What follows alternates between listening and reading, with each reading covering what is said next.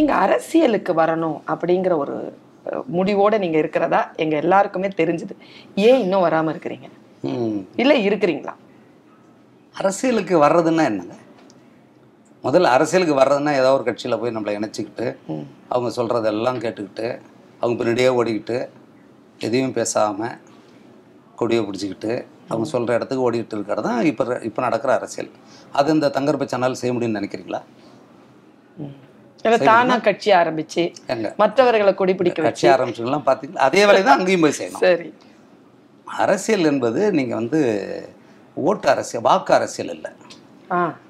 வாக்கு வாங்கி அதிகாரத்தை போய் பிடிச்சி பிறகு அந்த வாக்களித்த மக்களையே போட்டு கொள்வது இருக்குல்ல, அதுதான் அரசியல் நீங்கள் நினச்சிக்கிட்டு இருக்கீங்க. இந்த இதுவரைக்கும் நான் க என்னோடய எழுத்தை கையாண்டுருக்கேன், அது அரசியல் தான். என்னோடய பேச்சை நீங்கள் காணொலி கிடைக்கும், ஆயிரத்துக்கு மேலே கிடைக்கும். நான் கிட்டத்தட்ட முப்பத்தஞ்சு ஆண்டுகளுக்கு மேலே நான் ஒரு ஒளிப்பதிவாளன் மாதிரி அப்போ அந்த காலத்துலேயே நான் பேசினதில்லை, அரசியல் கருத்துக்களாக தான் பேசியிருக்கேன். இன்னும் கேட்டால் அடுத்த ஐம்பது ஆண்டுகளுக்கு தேவையான எல்லாத்தையும் நான் பேசி முடிச்சிட்டேன், எது எது வேணுங்கிறதெல்லாம். இப்போ நீங்க நிகழ்ச்சிக்காக என்ன கூட்டு கூட்டு கேட்குறீங்களா தவிர இதுக்கு நிறைய பதில் இல்லையா? இல்ல, எதுக்காக சொல்லி முடிச்சுட்டேன் இல்ல. ஏன் சொல்றேன்னா அங்க ஒரு சிறு நகர்வு கூட முன்னேற்றம் கூட வரமாட்டேங்குது, அதுக்கு சொல்ல வரேன். சரி, நீங்க அதை தவற எடுத்துட்டீங்கன்னு நினைக்கிறேன். இல்ல இல்ல, அப்படி எடுத்துக்கூடாது. அதனால இது அரசியல் ஒரு விழிப்புணர்ச்சியே நம்மகிட்ட இல்லைங்க, நம்மகிட்ட இல்லை. என்னன்னா ஆளக்கூடியவர்கள் மூலமா தான் நமக்கு எல்லாமே கிடைக்குது. அப்போ ஆள்றவங்க கையில் வந்து இந்த ஆட்சியை கொடுக்குறோம்னா அது நம்முடைய பங்கு என்ன இருக்குது இருக்கு இல்லையா? ஆமாம், அதையே இந்த மக்கள் உணரலை. நீங்கள் வந்து மக்கள் மேலே எல்லாருமே கூட குறை சொல்கிறாங்க. இந்த மக்கள்கிட்ட பணத்தை கொடுத்து அவங்களுடைய வாக்கை விலைக்கு வாங்கினது மக்கள் கேட்டாங்களா? எனக்கு பணம் கொடுத்தா தான் வாக்களிப்புன்னு எங்கேயாவது கேட்டிருப்பானா? முதல்ல இவங்க தான் கொண்டு போய் தெரியாமல் தெரியாமல் கொடுத்தாங்க. அப்போ அவனை வறுமையிலே இருக்கான், அப்போ என்ன செய்வான்? இவன் திருடிக்கிட்டு தான் இருக்கான். நம்ம நமக்கு வாங்கினா வாங்காமல் போனால் கூட இன்னொருத்தவங்க கொண்டு போய் கொடுத்துட்டு போவான். சரி, கொடுத்துட்டு போ. இப்படி கொஞ்சம் கொஞ்சமாக அவங்க திருடுறதில் கூட்டாக சேர்த்துக்கிட்டது தானே இது இந்த அரசியல். நமக்கு வாக்குரிமையை அழிச்சப்ப மக்களுக்கு காசு வாங்கிட்டா வாக்களிச்சாங்க. அரசியல் என்ன? அதுதான் திரும்ப திரும்ப சொல்கிறேன், அரசியல் விழிப்புணர்ச்சியை நம்ம உருவாக்கணும், ஒரு ஆள் போதாது. இன்றைக்கு இருக்கிற ஊடகங்கள் முழுக்க முழுக்க முழுக்க முழுக்க அள்ளி வீசுறாங்க அரசியல்வாதிகள் பணத்தை. அதை வாங்கிட்டு எல்லாம் வாய முடிக்கிட்டு உட்காந்துட்டு இருக்கு. நான் சொல்றது சரியா இல்லையா? சரியா இல்லையா? இல்லை, நான் கேட்டுட்டு இருக்கேன். இல்லை, நான் நான் அதை தான் சொல்றேன். நீங்க மக்களை ஒரு பொருட்டாவே நினைக்கிறல, ஏன்னா காசு கொடுத்து வாக்க வாங்கிடுறீங்க. அங்கதான் சிக்கல். இப்போ நான் ஒரு மொழி ஆசிரியராக இருக்கிறதுனால தொடர்ந்து நீங்க அந்த குற்றச்சாட்டை சொல்லிக்கிட்டே இருக்கிறீங்க, மொழி கலப்பு அப்படிங்கிறது. சமஸ்கிருதம் இருக்கு, உருது சொற்கள் நிறைய இருக்கு, தாசில்தார் சொல்றோம் நாம, எல்லாமே வந்து போர்ச்சுகீசிய மொழியில வந்து இருக்கக்கூடியது இருக்கு, டச் மொழி எல்லாம் இருக்கு. அதாவது இந்த தமிழ் இனம் என்பது பல்வேறு விதமான மக்களோடு அடிப்படையில் வணிக தொடர்பு, மற்றபடி கலாச்சார தொடர்போட, சமூக தொடர்போட, அரசியல் தொடர்போட இருந்த ஒரு பழங்குடி இனம். இந்த இனத்திற்கான மொழியில் மற்ற மொழிகள் வந்து கலப்பதோ அதை அதை முன்னெடுத்து கொண்டு செல்வதோ என்பதோ இத்தகைய நாகரிகமான ஒரு தமிழ்ல வந்து தவிர்க்க முடியாதது தானே? அப்படியா? ஆனால் அதிலிருந்து நம்ம மீண்டெடுத்து, அது ஆக்கிரமிப்புக்கு உள்ளாகின்ற சமயத்துல அதிலிருந்து நம்ம மீண்டெடுத்து நம்மை நாமே வடிவமைத்துக் கொள்வதற்காக பல இயக்கங்களும் வந்திருக்கு, பல விஷயங்களும் வந்திருக்கு தானே? இது வந்து ஒரு ஒரு தொடர் நிகழ்வாகவே நிகழ்கின்ற பொழுது இதற்கு பின்னாலும் இந்த தமிழ் சூழல் தன்னைத்தானே தகவமைத்துக் கொள்ளாதா? இவ்வளவு அச்சப்பட வேண்டிய அதான் வந்திருக்க சொல்றேனே. இன்றைக்கு உங்களால் அறுபது நொடிகள் தமிழே பேச முடியல, எழுத முடியலங்கிறத விட என்னங்க வேணும்? மீண்டும் மீண்டும் அதே தானே சொல்லிக்கிட்டு இருக்கேன். நீங்க என்ன தற்காத்துப்பீங்க? நான் சொல்லக்கூடியது வேற ஒன்றுமே இல்லைங்க. ஒரு இன்னைக்கு வந்து இணையதளத்தில் ஒரு அகர முதலி ஒரு டிக்ஷனரி போடுங்க, அவன் வெளியில் எடுத்துக்குவான். இந்த சொல்லுக்கு இணையான தமிழ் சொல், தூய சொல் இருக்கு. தமிழ் மொழிக்கு எங்கேயுமே போய் இன்னொரு சொல்ல கடன் வாங்க வேண்டிய தேவை இல்லை தமிழ் மொழியில. அதை செய்யறதுக்கு எங்க இது எது தடையா இருக்குங்க? எது தடை? எதை ஊடகங்கள் என்னால இது ஒழுங்காக தமிழ் பேச முடியலனால நான் தேடுறேன். தமிழறிஞர்கள் யாருன்னு பார்த்தா இன்னும் ரெண்டு மூணு பேர் தான் இங்கே இருக்காங்க, அவங்களும் செத்து போயிட்டு போகிறாங்க. உங்களுக்கு தெரியுமா? ஒரு தமிழறிஞர்கள் ஒரு அஞ்சு பேர் சொல்லுங்களேன், சொல்லுங்களேன் பார்ப்போம். உங்களுக்கு ஒரு ஐயம் ஏற்பட்டால் யார்கிட்ட தீர்த்துப்பீங்க? அவங்கள நீங்கள் மதிச்சிருக்கீங்களா? இது எங்கே எங்கே திரும்பினாலும் இந்த விருதுகள் வாரி வழங்கப்படுது, கூட்டம் கூட்டமாக போகிறானுங்க, பார்க்குறானுங்க. எனக்கு அவ்வளோ ஐயங்கள் இருக்குது, நான் தீர்த்துக்கணும். ஒரு தமிழறிஞர் எனக்கு கிடைக்கல. ஒருத்தர் ஒருத்தர் வந்து எடுக்கவே மாட்டேங்கிறாரு. பாண்டிச்சேரியில் அருளியார் இருக்கார், அவர் பெருஞ்சித்திரனாருடைய மருமகன். அவர் ஐயா தான் எனக்கு வந்து அப்பப்போ சொல்லுவார். ஒரு கீதா பாச்சியப்பன் இறந்து போயிட்டார். இவங்க ரெண்டு பேர் தான் நினைச்சப்பலாம். இப்போ இவங்ககிட்ட நான் கே ஒருத்தர் காது கேட்காமலே போயிடுச்சு இன்னொரு அறிஞருக்கு. இப்போ நீங்கள் யார் வளர்த்து வச்சுருக்கீங்க கேட்டால், தமிழ் எப்படி இந்தி எப்படி வரலாம்? ஏய், நான் என்ன சொல்கிறேன், உலகத்தில் உள்ள எல்லா மொழியும் கற்றுக்க. யாராவது அதுக்கு தடை சொல்கிறானா? இல்லை. நீ தமிழ் மொழியே நீ கற்றுக்காம, தாய்மொழியை கற்றுக்காம மற்ற மொழியை எதிர்க்கிறாங்க, எதிர்க்கிறதாலே நீ தமிழாயிடுவியா? நீ உன்னுடைய மொழியை உனக்கு பாதுகா இருங்க உன்னுடைய மொழியை உனக்கு பாதுகாக்க தெரியல. உன்னுடைய நான் சொல்கிறது அதுதான், உன்னுடைய மொழியை பாதுகாக்க முதல்ல. எந்த மொழியும் நம்மளை வந்து திணிக்கக்கூடாது, திணிச்சா விட முடியாது. வெறும் உணர்வை வச்சுக்கிட்டு தமிழை பாதுகாத்துட முடியாது. வெறும் உணர்வு வச்சு தமிழ் பாதுகாத்துட முடியுமா உங்களால்? நீங்கள் வீட்டில் தமிழ் பேசணும் இல்லைங்க, பிள்ளைகள்கிட்ட மனைவிட்ட யாரோ பேசுகிறானாங்க தமிழை தானே பேசிகிட்டு இருக்காங்க. அப்படியா நீங்கள் நினச்சிக்கிட்டு இருக்கீங்க தமிழை பேசுகிறதா? எங்கே பேசிட்டீங்க? உட்காரவங்க, நான் சொல்கிறேன். இந்த தம்பி வரீங்களா? இப்போ இவங்களாம் இங்கே தான் வேலை பார்க்குறாங்க எல்லோரும். இங்கே உட்காரவங்களா? நான் பேசுகிறேன். தமிழ் நம்ம நினச்சிக்கிட்டு இருக்கோங்க, அதானே சொல்ல வரேன். நம்ம மறுசீரமைப்பு பண்ண வேண்டியிருக்கு, இப்போ எல்லாத்தையும் செய்ய வேண்டியிருக்கு. இன்னைக்கு என்னை வந்து வளர்த்தது, என்னை உருவாக்குனது இந்த மொழி தான். வளர்த்ததுன்னா சாப்பிட்டு வளர்றது இல்லை, சிந்தனை சிந்தனையை வளர்க்குறது. என்னை உருவாக்குனதே இந்த மொழி தான். இந்த மொழி என் பிள்ளைக்கு தர முடியலையே. இப்போ இவனே நூறு சொல் தான் பேசுகிறான். இவன் பெற்கக்கூடிய பிள்ளைக்கு எத்தனை பேசப்போகுது? அவன் ஐம்பது ஆகும், அடுத்தது இருபத்தஞ்சு ஆகும். அப்புறம் எங்கே தகவல் அமைக்கும்? அது மறுபடியும் மூணு லட்சம் சொற்கள் வந்து எங்க சுருங்கி போய் கிடக்கு. இல்ல சார், நான் வந்து இதுல கொஞ்சம் முரண்படுறேன். என்னன்னா, இன்றைக்கு இருக்கக்கூடிய சமூக வலைதளங்கள்ல இன்றைய இளைஞர்கள், இன்றைய தமிழ் உணர்வாளர்கள், அல்லது சின்ன குழந்தைகள், அதாவது நான் சொல்றது இருபது இருபத்தி ரெண்டு வயது பிள்ளைகள் எல்லாமே வந்து இன்னைக்கு நிறைய எழுதுறாங்க. நீங்க வந்து ஃபேஸ்புக், ட்விட்டர்லாம் ஓப்பன் பண்ணி பார்த்தீங்கன்னா அதெல்லாம் தமிழ்ல தான் இந்த பிள்ளைகள் எழுதுறாங்க. அது ஒன்றும் ஆங்கிலத்துல ஒன்றும் எழுதலை. இன்னைக்கு இருக்கக்கூடிய பத்திரிகைகள், இப்போ நானும் நீங்களும் உட்கா உட்காந்து பேசிட்டு இருக்கக்கூட இந்த கதைப்போமா நிகழ்ச்சி, இது எல்லாமே பார்த்தீங்கன்னா தமிழினுடைய பிற மொழி கலப்போ அல்லது அந்த மொழியினுடைய போக்கில் வரக்கூடிய சில கட்டமைப்பு மாற்றங்களோ வரலாற்று ரீதியாக பார்த்தீங்கன்னா கூட தடுக்க முடியாதது. ஆனால் தமிழுக்கு என்று இருக்கக்கூடிய இந்த பழம் பெரும் ஒரு வரலாறு, ஒரு மரபு, ஒரு மாண்பு அவ்வளவு சீக்கிரமாக இந்த இந்த இதை வந்து அடுத்த தலைமுறையிலேயே இருபத்தஞ்சு சொற்கள் தான் இருக்கு அப்படிங்கிற மாதிரி சொல்றது கொஞ்சம் மிகைப்படுத்துற மாதிரி இல்லையா? மிகையே அல்ல, மிகையே அல்ல. இப்போ நான் இவ்வளோ பேசுகிறேன், என் மகன் அவ்வளோ பேச மாட்டான். அவன் அவனுடைய மகன்கிட்ட மகள்கிட்ட என்ன பேச போகிறான் தெரியாது. அவங்களுக்கு இங்கே இருக்கிற ஆசிரியர்களுக்கும், எங்கள் ஆசிரியர்கள் கூலிக்கு தானங்க வேலை பார்க்குறாங்க.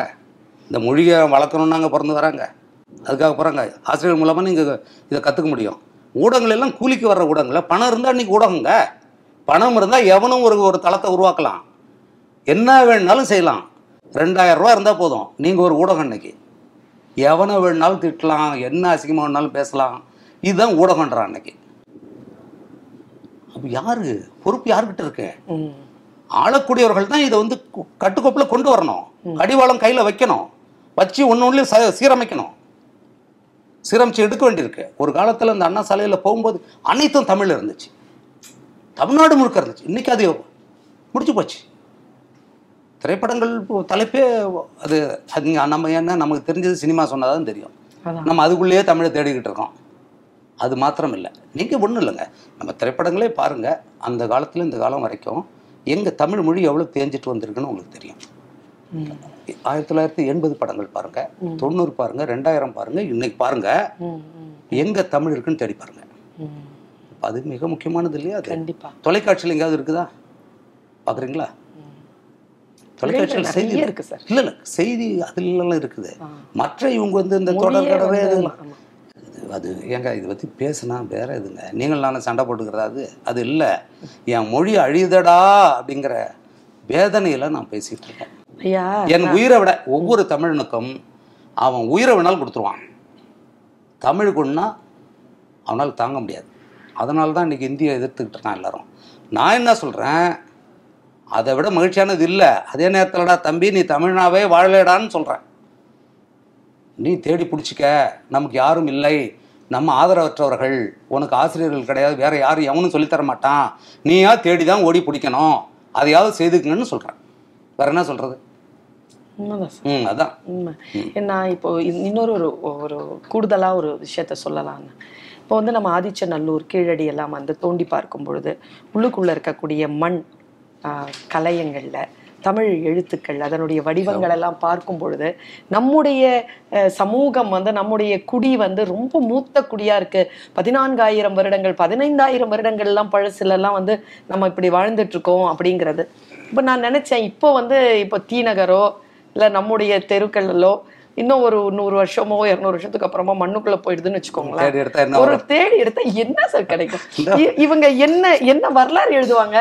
என்னுடைய ஆயிரம் வருஷத்துக்கு அப்புறமா ஒரு ரெண்டாயிரம் வருஷத்துக்கு அப்புறமா என் தமிழகத்தை தோண்டி எடுக்கும் பொழுது என்ன வரும்? கஃபே வரும், ஜுவல்லரின்ற சொல். இதான் நான் ஒரு முப்பது ஆண்டுகளுக்கு முன்னாடி சொல்லிட்டே இருக்காங்கய்யா. அது யாருமே அதை புரிஞ்சுக்க மாட்டேங்கிறீங்க. அது உண்மைதாங்க. நம்முடைய தஸ்தாவேஜுகள் சொல்றோம்ல, நம்முடைய கோப்புகள், அந்த கோப்புகள்ல நம்ம பெரிய ஒரு பலவீனா என்ன தெரியுமாங்க? பலவீனா நம்ம மொழிக்கு வந்து மொழியை வந்து நம்ம உயர்வா பேசிட்டே போயிடுறோம். நம்ம தமிழ் யார் தெரியுமா? அது பண்ண நீ என்னடா பண்ணுற? இப்போ அந்த தமிழ் என்னவா இருக்குது? இப்போ வாழக்கூடிய தமிழன் என்னவா இருக்கான்? ஆனால் உடனே அரசாங்கம் ஒரு ஆணை போடுது, ஆலயங்களில் தமிழ்லேயே நீங்கள் வழிபாடு செய்யலாம் அப்படின்னு சொல்லி ஆணை போடுதுன்னு வச்சுக்கங்க. தமிழில் மட்டும்தான் செய்யணும்னு போட முடியாது உங்களால். அது விட்டுருங்க, அது அங்கே நான் அதுக்குள்ளே போகல. யாராவது போய் இப்போ இப்போ பாருங்கள், அதில் வந்து அவங்களுக்கு வந்து சலுகை கொடுக்குது. அந்த தமிழ் மந்திரங்களை அங்க ஓதக்கூடியவர்களுக்கு அறுபது விழுக்காடு பணம் நீ எடுத்துக்க, வர்றதில்லன்னு சொல்லுது. நான் பார்த்த வரைக்குங்க ஒரே ஒரு ஆள் எனக்கு தமிழ்ல நீங்க சொல்லுங்க, எவனும் கேட்க மாட்டேங்கிறான், சாம இருக்கிறான். அரசாங்கம் மட்டும் என்ன செய்யும்? உங்கள்கிட்ட தானே இருக்கு. நான் கேட்குறான் அன்னைக்கு இப்படி பார்த்துட்டு இப்படி பார்க்குறான், அவனுக்கு ஒரு மாதிரி இருக்கு. இல்லைங்க தமிழ்ல சொன்னா சொல்லுங்க, இல்லாட்டா நீங்க போங்க, நான் தேங்காய் உடச்சிட்டு போறேன், ஒதுங்கி நில்லுன்னு. நான் என்ன, என்னுடைய கடவுளுக்கும் எனக்கும் தெரிஞ்ச மொழி தமிழ் தான், நடுவில் என்னமோ புரியாத சொல்லிக்கிட்டு இருக்கீங்க, நீங்கள் கொஞ்ச நேரம் வெளியே வாங்க. எல்லாரும் என்கிட்ட சண்டை போடுறான். எவனுக்கும் என்னடா அது கேட்குறானே, இது ஏற்கனவே ஒரு ஆணை பிறப்பிக்கப்பட்டிருக்கு, தவிர இது நம்முடைய அடிப்படை உரிமை, இது அது வரலையே. எப்போ சார்? எங்கே இது? சுவாமி மலை, சுவாமி மலை. ஒன்றும் பண்ண முடியலையே. ஆனால் நான் சொல்கிற வெளியே வந்துடும்ட்டாங்க, எனக்கு தேவையே கிடையாது. இப்போ வந்து எத்தனை பேர் சொல்ல முடியும்? ஊருக்கு ஒரு ஆள் இருக்க இருக்க மாட்டான். ஆனால் எல்லாரும் கேட்டாங்கன்னா ஒரு கட்டத்தில் எல்லாரும் வெளியேறணும். தமிழில் சொல்கிறோம், அங்கே இருப்பான், எல்லாமே தமிழ். இத்தனை திருமணங்கள் நடக்குது, என்னென்னமோ சொல்லுங்க. கொஞ்சம் ஒரு பக்கம் பெரிய ஒரு பகுத்தறிவுன்னு சொல்லிக்கிட்டு மணமக்களை உட்கார வச்சுக்கிட்டு ஒவ்வொரு சண்டை போட்டுட்ருக்கான கட்சிக்கு சண்டை அதான் நடந்துக்கிட்டு இருக்குது. மணமக்களை உட்கார வச்சுக்கிட்டு அங்கே வந்து வாக்கு அரசியல் நடந்துக்கிட்டு இருக்கு. இப்படி ஒரு கலாச்சாரம் ஒரு பக்கம். ஒரு பக்கம் இந்த ஐயருங்க உட்காந்துக்கிட்டு இதை சமஸ்கிருத சொல்கிறதாங்க, திருமணமாக நடக்குதாங்க, கொடுமையாக இருக்குதுங்க. எல்லாம் வெல்கம் தான், மணப்பெண் மணமகள் பேர் எல்லாமே ஆங்கிலத்தில் தான். ஏய், வெள்ளைக்காரனடா வராங்க, அழைப்பதை கொண்டாந்து கொடுக்குறாங்க. எவங்கிட்டையாவது ஒரு தமிழ் இருக்குதா? ஏய், தமிழில் மட்டும் கூடண்டா, நீ தமிழ் தானே. உனக்கு தெரிஞ்சவனுக்கு யாராவது இந்திக்காரன் தெலுங்குக்காரன் அப்படின்னா அவனுக்கு தெரிய போகுது, வரப்போகிறான். அது இன்னும் ஆங்கிலத்திலேயே அடிச்சுக்கிட்டு உட்காந்துட்டு இருக்கானுங்க இன்னமும். நீங்கள் சில இதை வந்து செஞ்சாத்தாங்க நிற்கும். அது அந்த மனம் ஏன் தமிழர்கிட்ட இல்லாமல் போச்சு? அது இல்லைங்க. நம்ம அதான் சொன்னேன், நீங்கள் எதையும் எடுத்து சாப்பிட்றது இல்லையே. இது சரியாக இருக்குமா சரியாக இருக்குமான்னு தானே சாப்பிட்றீங்க. கண்டிப்பாக அது மொழியில் மட்டும் ஏன் அப்படிங்கிறதானே. அது இப்போ என்னன்னா, நீங்க செயல்பாடுகள் வந்து நல்லா இருக்கணும் அப்படின்னு சொல்லிட்டு வெளிச்சமா ஒரு வார்த்தை சொல்லியிருக்கிறீங்க. இப்போ ஹிந்தி மொழி குறித்து இப்போ பரவலா இப்போ சமீப காலமா இந்தியா முழுக்க ஒரே மொழியா இருக்கணும், அது வந்து ஹிந்தியா தான் இருக்கணும் அப்படின்னு சொல்லிட்டு சொல்லும் பொழுது ஆஹ் தமிழகம் மட்டுமல்ல பிற மொழி திரைக்கலைஞர்கள் எல்லாம் வந்து அதுக்கு ஒட்டுமொத்தமா சேர்ந்து எதிர்ப்பு குரல் தந்தாங்க. ஒரு திரை கலைஞரா, திரை படைப்பாளரா, திரை ஆளுமையா உங்களுடைய கருத்து என்ன? மத்திய அரசினுடைய இந்த செயல்பாட்டை குறித்து என்ன நினைவு? இது ஒன்று மாத்திரமல்ல, நடுவண் அரசு வந்து தொடர்ச்சியாக வந்து தமிழ் இனத்துக்கும் தமிழர்களுக்கும் ஒரு பகை இருக்கிற மாதிரியான அவ தமிழையும் தமிழர்களையும் வந்து அவங்கள வெறுப்புக்குள்ளாக்கிற ஒரு வேலையில் செய்கிறாங்க. அதில் ஒன்று இந்த மொழி திணிப்பு. அப்படியெல்லாம் செய்ய முடியாது. இப்போ ரெண்டு நாளைக்கு முன்னாடி கூட ஒரு ஆணை வந்திருக்கிறத நான் படித்தேன். அதை பற்றி என்னுடைய ட்விட்டரில் எழுதியிருக்கேன், என்னுடைய ஃபேஸ்புக்கில் எழுதியிருக்கேன், எல்லாம் எழுதியிருக்கேன். முன்னாடி நான் பேசிகிட்டே இருக்கிறதா, அது இருந்தாலும் சரி இந்த காலத்துக்காவது போட்டோமே அப்படின்னு நான் பார்த்தேன். அது எவ்வளோ பெரிய தவறு. அது நீங்கள் வந்து இந்தியன் யூனியன் கவர்மெண்ட் அப்படி தானே சொல்கிறாங்க, இந்தியன் இந்திய யூனியன் கவர்மெண்ட். இது ஒரு யூனியன், நீங்கள் தனிச்சு ஒரு அரசு இல்லவே இல்லை. மாநிலங்களுக்கான அதிகாரங்களை நீங்கள் வந்து மதிக்கிறதே இல்லை. மாநிலங்களை வந்து எதுக்கு வச்சுட்ருக்கீங்க? அப்புறம் எதுக்கு மாநிலங்களுக்கு தனியாக? அவங்கள விட்டுங்க, போயிட்டோம். அவங்களுக்கு அதிகாரமே கொடுக்காமல் வச்சுருந்தா எப்படி? இந்த நீட்டை பார்க்குறீங்கல்ல, இல்லை எங்க ஏற்கனவே அது பெரிய கொடுமைங்க. இங்கே வேற படிக்கிறோம், அப்புறம் அங்கே வேற படிக்கிறோம், அங்கே வேற படி கேட்டால் எல்லாரும் வந்து தகுதியை உருவாக்கும். தகுதியை உருவாக்குங்க, அப்போ ஒன்றும் ஒட்டு மொத்தமாக தூக்குங்க. ரிசர்வேஷனுங்கிறத இடஒதுக்கீடுங்கிறதே மொத்தமாக எடுக்க முடியுமா? எடுத்துருங்க, அதை எடுக்க எடுத்துருங்களேன். அப்புறம் அதையும் வச்சுக்கிறீங்க, மக்கள் தொகை கணக்கெடுப்பும் நடத்த மாட்டேங்கிறீங்க. இது நிறையா இருக்குல்ல, நிறைய நடக்குது உள்ள, எவ்வளவோ வேலைகள் செய்கிறாங்க.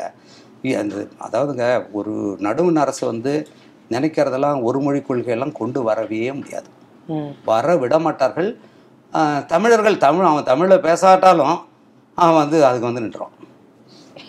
நம்ம என்ன பண்ணுறா என்ன சார்? கொஞ்சம் லைட்டர் வேலை கேட்குறேன் சார், கேள்வி உங்ககிட்ட.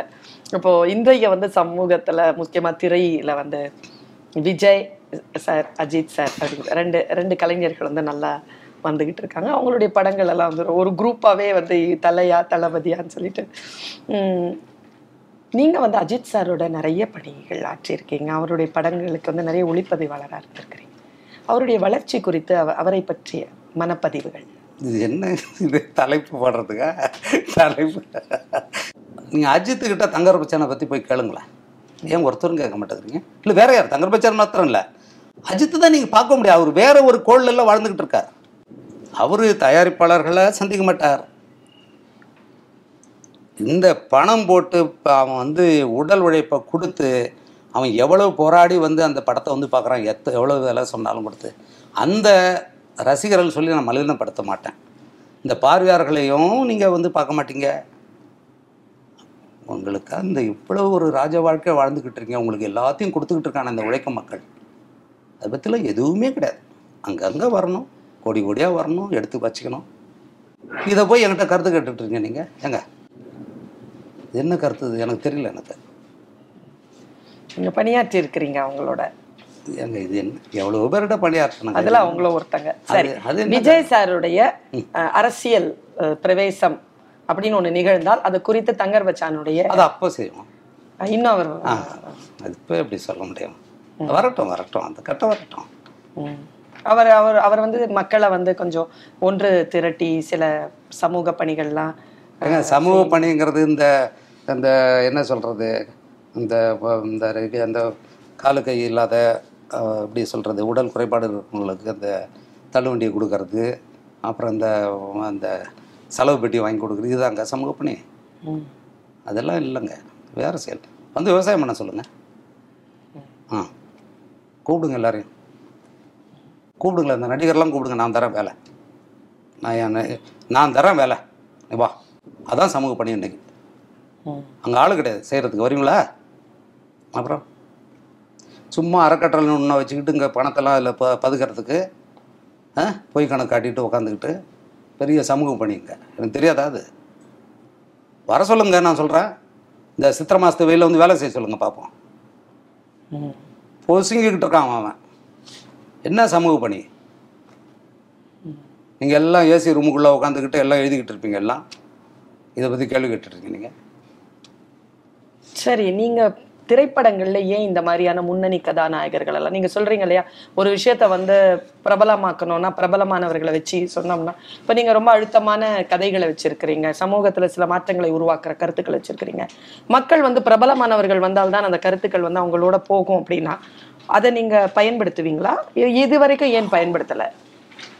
ஒன்று, என்னோட படங்கள்லாம் அவங்க நடிக்க மாட்டாங்க. என் மாதிரி என் போன்ற கருத்துக்களை கருத்தியலை முன்வைத்த கதைகள், கதை கதைகளை முதன்மைப்படுத்துகிற அழுத்தமான ஆழமான கதைகளில் அவங்க வந்து மிளிர முடியாது. மிளிர முடியாதுங்கிறீங்களா? முடிய முடியாது. ஏன்னா பாத்திரம் தான் பேசப்படும் பேசப்படும் இது எப்பவுமே நிகழாது. நீங்கள் எங்கேயாவது நல்ல கதை இருக்கிற இயக்குநர்களை கூப்பிட்டு அவங்க கதை கேட்டிருக்காங்களா இது வரைக்கும்? அப்படி படம் வந்திருக்கா சொல்லுங்கள். நல்ல இயக்குநர்கள் அப்படின்னு உங்களுடைய அதான் இப்போ என்ன என்ன நல்ல இயக்குனர் நீங்கள் நினைக்கிறீங்கல்ல? நல்ல படம் வரணும்னா கூப்பிட்டுலாம் கேட்கணும். நம்ம அழைச்சாலும் பதில் வராது. அதெல்லாம் தேவையில்லை. என்னென்னா இன்னொன்று, நீங்கள் வந்து நடிகர் முகத்தை தான் பார்ப்பான். நீங்கள் என்ன கருத்து சொன்னாலும் அங்கே நிற்காது. அது மாதிரி படங்களில் போய் நீங்கள் உங்கள் உழைப்பை போடுறது அது வெள்ளக்கறக்குற நீர் தான் அது. ஆனால் உங்களுடைய ஆரம்ப காலங்களில் நீங்கள் எம்ஜிஆர் எம்ஜிஆர் ராமச்சந்திரன் ஐயாவுக்கு ரொம்ப ஃபேனாக இருந்திருக்கிறீங்க. ஆமாம், அவரையும் முகம்தான் பார்த்தாங்க. ஆனால் அவர் கருத்து சொன்னால் கேட்டாங்க. அதுக்கும் இதுக்கும் என்ன வித்தியாசம் இருக்கிறது? வாழ்க்கை அதுவாக வாழ்ந்தாருங்க. வாழ்வு அதுவாக வச்சுக்கிட்டாரு. எம்ஜிஆர் படங்கள் தான் என்னை வந்து வளர்த்ததில் எங்கள் அப்பா அம்மாவுக்கு இணையான ஒரு வேலையை வந்து எம்ஜிஆர் திரைப்படங்கள் செய்தது. நீ வந்து பொய் சொல்லாத, திருடாத, உழைப்பை நம்பு, உழைத்து வாழ், பிறருக்கு உதவி செய், எதிரிகளை மன்னித்து விடு, அவன் உன்னை கொலை பண்ண வந்தாலும் அவனை மன்னிச்சு விட்டுட்டு, இதெல்லாம் யார் இவங்க சொல்லுவாங்களா? வரதும் பொறுக்கி திருடா நான் வரானுங்களே, நூறு பொம்பளையோட சட்டி போட்டு ஆடிக்கிட்டு தண்ணி அடிச்சுக்கிட்டு என்ன இது எப்படி நீங்கள் கருத்து இதோ இதுக்கு மேலே என்ன கருத்தை நீங்கள் சொல்லுங்க? அதுதான் சிக்கல். இவ்வளோ வெளிப்படையாக சொல்கிறீங்களே உங்களுடைய நீங்கள் இங்கே இன்னைக்காங்க சொல்கிறேன், இன்னைக்காங்க போய் எடுத்து பாருங்க. இது எல்லாருக்கும் என்னங்க கிடக்குது? இது என்ன நீங்கள் வெளிப்படையாக சொல்கிறேன்? என் ஊரில் இருந்துக்கிட்டு எங்கே வெளிப்படையாக நான் பேசக்கூடாதா? எங்களோட உழைப்பில் வாழ்ந்துக்கிட்டு எங்கள் மக்களே சுரண்டி தின்னுக்கிட்டு இருக்கிறவங்களை பற்றி நான் பேசக்கூடாதா? என்ன பேசிகிட்டு இருக்கீங்க? ம், உங்களுக்கு உணவு உடை நான் தான் சொன்னல, போயிட்டுருக்கிற சாலை உங்களோட குப்பையிலேருந்து அள்ளி போட்டுக்கிட்டு இருக்கோம், வீடு கட்டிக்கிறோம். யார் நீங்கள் போய் ஒன்று ஒன்று செஞ்சு பாருங்கள் பார்ப்போம். இந்த மக்களுக்கு என்ன திருப்பி செஞ்சுங்க, அதுதான் என்னுடைய கேள்வி. ஆ, எதையும் வந்து ஒரு கேள்விக்கு வந்து உடனடியாக அதுக்கு வந்து எதிர்த்து பதில் சொல்லிடுறது அப்படிங்கிறது உண்மையான பதில் ஆகும்னு நினைக்கிறீங்களா? ஏன்னா உங்கள்கிட்ட வந்து சில கேள்விகளை நாங்கள் வந்து ஏன் முன்வைக்கிறோம் அப்படின்னு சொன்னால், உண்மையாகவே வந்து சமூகத்தில் வந்து சில கலை மீது நம்பிக்கை கொண்டு, மக்கள் மீது நம்பிக்கை கொண்டு வருகின்ற படைப்பாளர் நீங்கள். அது வந்து சில மாற்று கருத்துக்கள் உங்களுக்கு இருக்கலாம். அந்த கருத்துக்களை நீங்கள் மறுபடியும் அந்த சொல்லும் பொழுது நிச்சயமாக இந்த சமூகத்தில் மாற்றம் வரும் தானே? அந்த நம்பிக்கையில் தானே உங்கள்கிட்ட இந்த கேள்விகள்லாம் முன்வைக்கிறோம். சார், நான் என்ன அப்படி செஞ்சுருக்கேன் தெரியல, எதையும் எதிர்த்து சொல்கிறேன் அப்படிங்கிற மாதிரி சொல்கிறேன். இல்லை, உங்களுடைய முன்னால் இருக்கின்றவர்களை வந்து அவங்க சில வாய்ப்புகளுக்காக அவர்களுக்கான வாழ்க்கை வந்து அமைஞ்சிக்கிட்டு இருக்கு.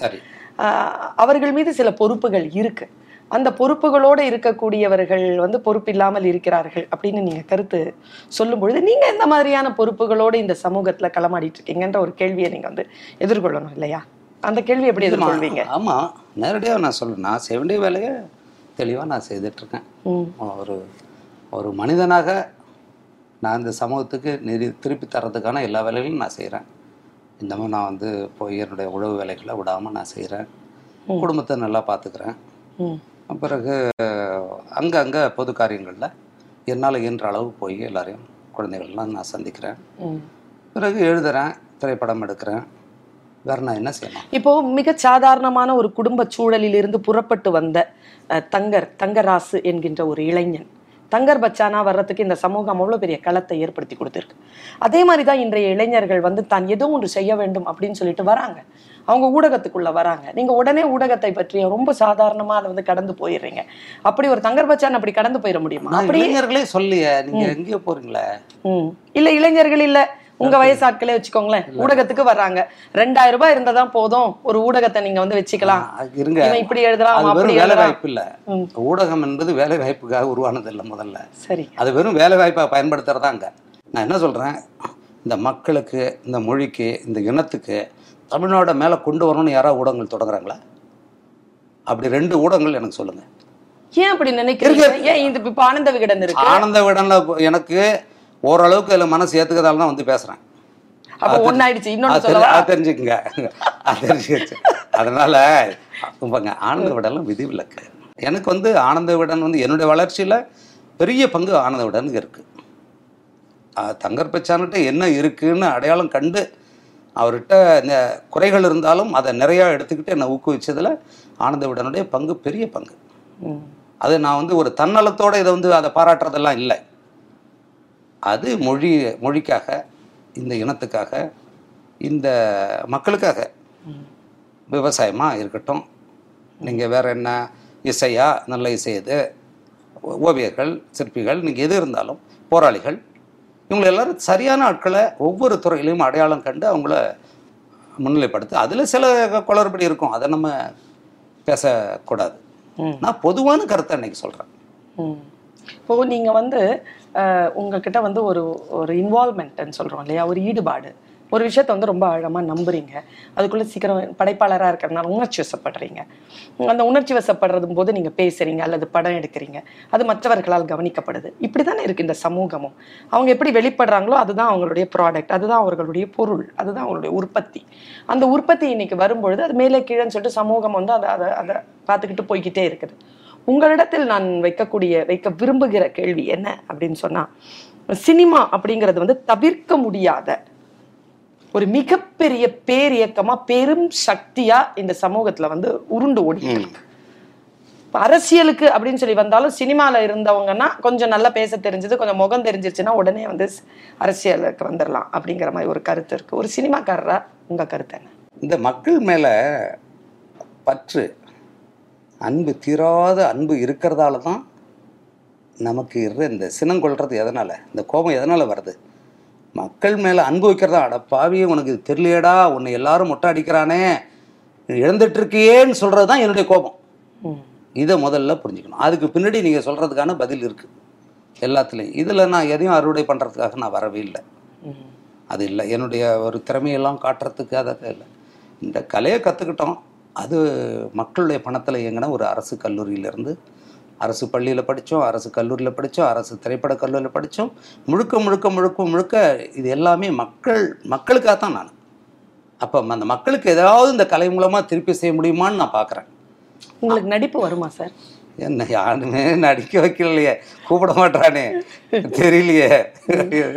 உங்களுக்கு நடிப்பு தெரியாதா சார்? இல்லை எனக்கு, ஏன்னா நீங்கள் அதனால தான் அரசியலுக்கு போகாமல் இருக்கேன். நான் நடிக்க தெரிஞ்ச அரசு அட்டகாசம் போயிடலாம். சீமான் ஐயாவை பற்றி என்ன நினைக்கிறீங்க? எதுக்கு அவரை மட்டும் கேட்குறீங்க? அவர் அரசியல், சினிமாவிலேருந்து அரசியலுக்கு வர, அவர் ஒரு இயக்குனராக இருக்கிறார், அப்புறம் அதில் நடிக்கவும் செய்கிறார், மறுபடியும் மக்களுக்கான ஒரு இயக்கத்தையும் நடத்துகிறார், அங்கேருந்து தான் வர்றார் அவர். நீங்கள் உங்களுடைய அந்த துறைகள் இருந்து தான் இங்கே இங்கே சமூக பணியாற்றுறார். அவருடைய அரசியல் பயணம் பற்றி என்ன நினைக்கிறீங்க? இப்போ சீமான் வந்து அவருடைய பாதை எங்கே போகுதுன்னு தெரியாமல் நிற்கிறார். ஒன்று, அவரை நம்பி வந்தவர்களெல்லாம் வெளியில் போய்கிட்டு இருக்காங்க, அது அதை நான் கவனிக்கிறேன். ஏன்னா வந்து பேசுகிறாங்க பேசுகிறாங்க அதுக்கு நான் காது கொடுக்குற ஆளும் கிடையாது, ஒன்றும் கிடையாது. சீமானோட எனக்கு தொடர்பே கிடையாது. சீமான சீமானோட அந்த கைபேசி எண் கூட என்கிட்ட கிடையாது. ஒரு வேளை அவர்கிட்ட இருக்கா என்னன்னு எனக்கு தெரியல, அப்படி இல்லை, அது இப்போ இல்லை. அவர் அரசியலில் களமாடி கொண்டிருப்பதனால் அவருடைய கைபேசி நம்ம கிட்ட இல்லாம இருக்கலாம், ஆனா அவர் நம்மளோட தொடர்புல தானே இல்லை. அது அது நான் சொல்ல ஒரு அடுத்தது, இந்த இன மொழி இதுக்காக வந்து ஓங்கிய குரல் களத்தில் நிற்கிறது சீமான் தான். அதில் நமக்கு மகிழ்ச்சி. சீமான் போன்ற ஆட்கள்கிட்ட அதிகாரம் போகணும்னா இது நிற்காது, எது நிற்காது, இது இந்த செயல்பாடு பத்தாது. இங்கே இருக்கிறது எல்லாமே பத்து திருடர்கள் ஒன்றா சேர்ந்தால் தான் ஒன்றை போய் ஒரு பலசாலியை அடிக்க முடியுன்ற மாதிரி இருக்குது. பத்து நல்லவன் போய் ஒருத்தன் அடிக்கிறது இல்லை, அப்போ நீங்கள் போய் இன்னொரு பத்து திருடர்களை கொண்டு தான் போக வேண்டியிருக்கு. நீங்கள் தனியாக நின்றீங்கன்னா, இல்லை ஆமாங்க, நீங்கள் தனியாக நின்றீங்கன்னா இந்த எடிட் பண்ணாமல் அப்படியே போட சொல்லுவாங்க. இல்லை ஆமாங்க, என்னங்க எனக்கு என்னங்க, அது ஒன்று நான் பொதுவாக சொல்கிறேன். மக்கள்கிட்ட கேளுங்க, எங்க எங்கேயாவது மக்கள்கிட்ட நீங்கள் கேளுங்க, வாங்கையா வாங்கையாடுவாங்க எல்லாம் அரசில் போகிறவங்க போகிறாம்பாரு. எங்கே யாருக்காவது மதிப்பு இருக்குதா? அப்படிப்பட்டவங்க இருக்காங்களா? உறவுகள்ல அப்படிதானே சார் இருக்கு, ஆசிரியர்கள் அப்படிதான் செய்யறாங்க. இன்றைக்கு பொதுவாகவே அரசியல்வாதிகள் மேல மக்களுக்கு எல்லாமே. கேப்டன் விஜயகாந்த் சாரை பத்தி என்ன சார் நினைக்கிறீங்க? எதுக்கு அவரு இப்ப எந்த ஒரு கேள்வி கேட்டாலும் ஏன் எதுக்கு அப்படின்னு கேட்க அப்புறமா அழகா பதில் சொல்றீங்க, ஏன்னா அது ஒரு ட்ரெண்டா அவங்களுக்கு. இல்ல அப்படி என்ன நினைக்கிறேன்னா, அவரோட உடம்பை பற்றி தான் நான் நினைக்கிறேன். அண்ணா அண்ணா வந்து நல்லபடியா தன் நினைவோட பழைய அண்ணனாக ஒரு மீண்டு வரணுங்கிறதான் எனக்கு. அவர் அரசியலுக்கே வரக்கூடாது, நல்ல மனிதர். ஏன் அப்படி சொல்கிறீங்க? இந்த அரசியலே அவரை குடிச்சிது. அந்த அரசியலுக்கு வராமல் இருந்தால் அண்ணா இன்னும் கூட நல்லா இருந்திருப்பார். ஒரு மிகப்பெரிய அதிர்வலைகளை ஏற்படுத்திய ஒரு ஒரு ஏன்னா அவர் யாருன்னு எனக்கு தெரியும் எனக்கு தெரியும் அவர் ரொம்ப அவரோட படம் செய்திருக்கேன். நல்ல நல்லவங்களுக்குலாம் அங்கே இடம் இல்லை. ஒன்று இன்னொன்று அவர் கையில் இல்லையே, அந்த கட்சிங்கிறது அவர் கையில் இல்லையே. அது அதுவும் எல்லாருக்கும் தெரிஞ்சது. முடிவு அவர் எடுக்கிறது இல்லையே. அதனால் அதுதான் அவருடைய மிகப்பெரிய பலவீனம். அவர் தனித்து எல்லாம் வீட்டில் உட்கார ஓடிப்போ அடிச்சு விரட்டி வந்துட்டு நல்ல ஒரு அவர் உடல்நலத்தோடு வந்து நின்னார்னா இன்றைக்கி மறுபடியும் முதலிடம் வந்துடுவார். அதுதான் அவர் செய்யணும். செய்வாரா? செய்ய முடியுமா? என்ன செய்ய? அது தையர் நிலையில் அதுதான் அழகி மாதிரி ஒரு ஹிட் மறுபடியும் எப்போ கொடுக்க முடியும்? எனக்கு அழகி வந்து வெற்றி படம்னு சொல்கிறீங்க, ஆனால் அதுக்கு முன்னாடி அது தோல்வி படம் மக்கள்கிட்ட வராத வரைக்கும்.